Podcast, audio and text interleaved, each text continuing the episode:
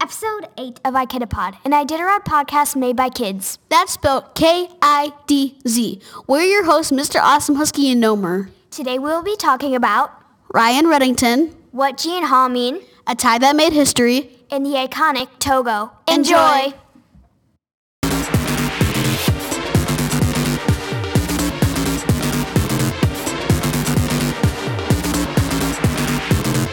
Hi, I'm Mr. Awesome Husky, and today's Meet the Musher, we are talking about Ryan Redington. He is currently in place. Believe it or not, Ryan Redington is the grandson of Joe Redington Sr., the father of the Iditarod. His dad was in the race 14 times, and his grandpa, dad, and uncle are all in the Mushing Hall of Fame. Mushing is, is in his blood. Ryan finished seventh place in last year's 2021 Iditarod. He has three lead dogs, which are probably super cute, named Henry, Ghost, and Splint.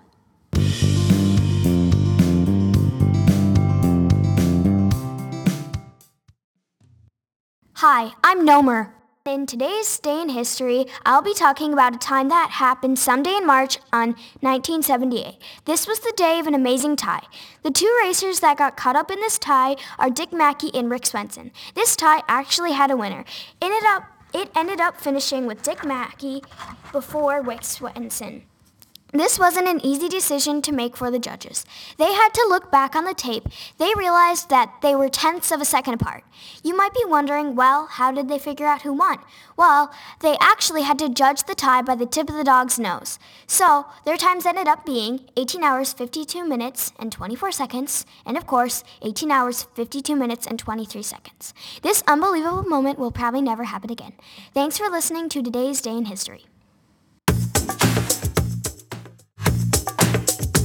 Hi, I'm Balto, and in today's Meet the Dogs, we are going to meet Togo, the true savior of Nome. Togo was the lead dog of musher Leonhard Seppala and his dog sled team in the 1925 Serum Run to Nome across central and northern Alaska.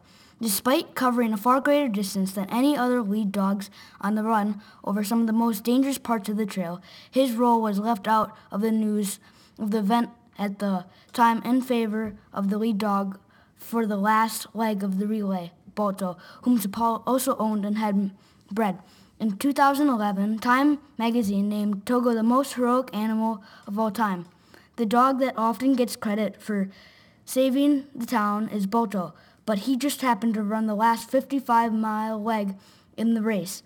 The sled dog who did the lion's share of work was Togo. His journey fraught with whiteout storms, waste was the longest by 200 miles and included a traverse across perilous Norton Sound where he saved his team and Musher in a courageous swim through ice floes. Thanks for listening to today's Meet the Dogs.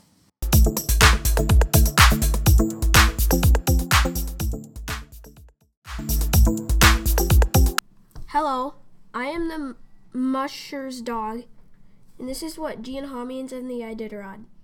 If you've ever seen or heard of the Iditarod, you've probably out of the corner of your ear heard the mushers shout mysterious words like Gee and Haw. Well, you're probably wondering what these mean. First of all, these two words come from the German language.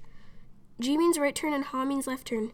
Because of all these twists and turns from Anchorage to Nome, Alaska, the mushers have to be able to direct their dogs through the track without having to shout long sentences over the noise of all their dogs' paws and the drag of the sled.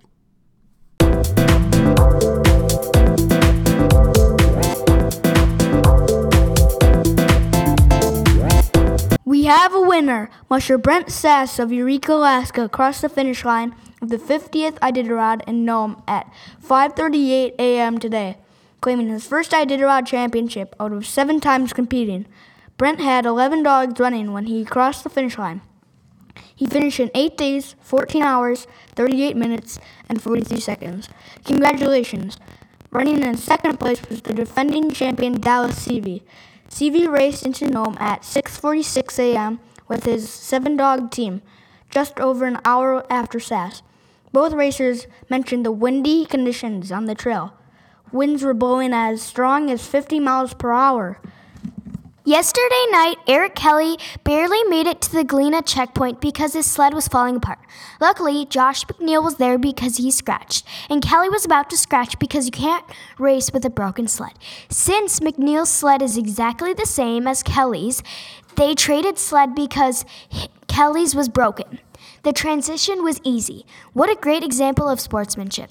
Josh McNeil made the decision to turn around and scratch after leaving the checkpoint of Galena and racing the river and reaching the river.